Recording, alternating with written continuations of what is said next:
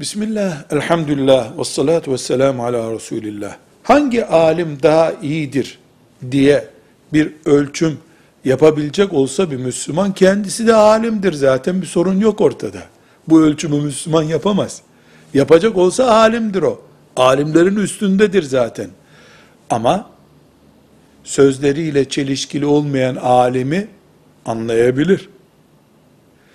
Dünyevileşmenin karşısında ahireti öne çıkaran alimi anlayabilir. Menfaat kollayıp kollamadığını alimin anlayabilir. Bir sistemin etkisinde kalıp kalmadığını alimin anlayabilir.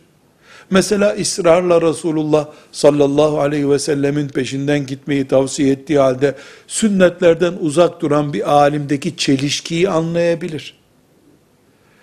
Alimi alimliğinden uzak görme hakkı yok Müslümanın ama çünkü bu bir ilim gerektiriyor.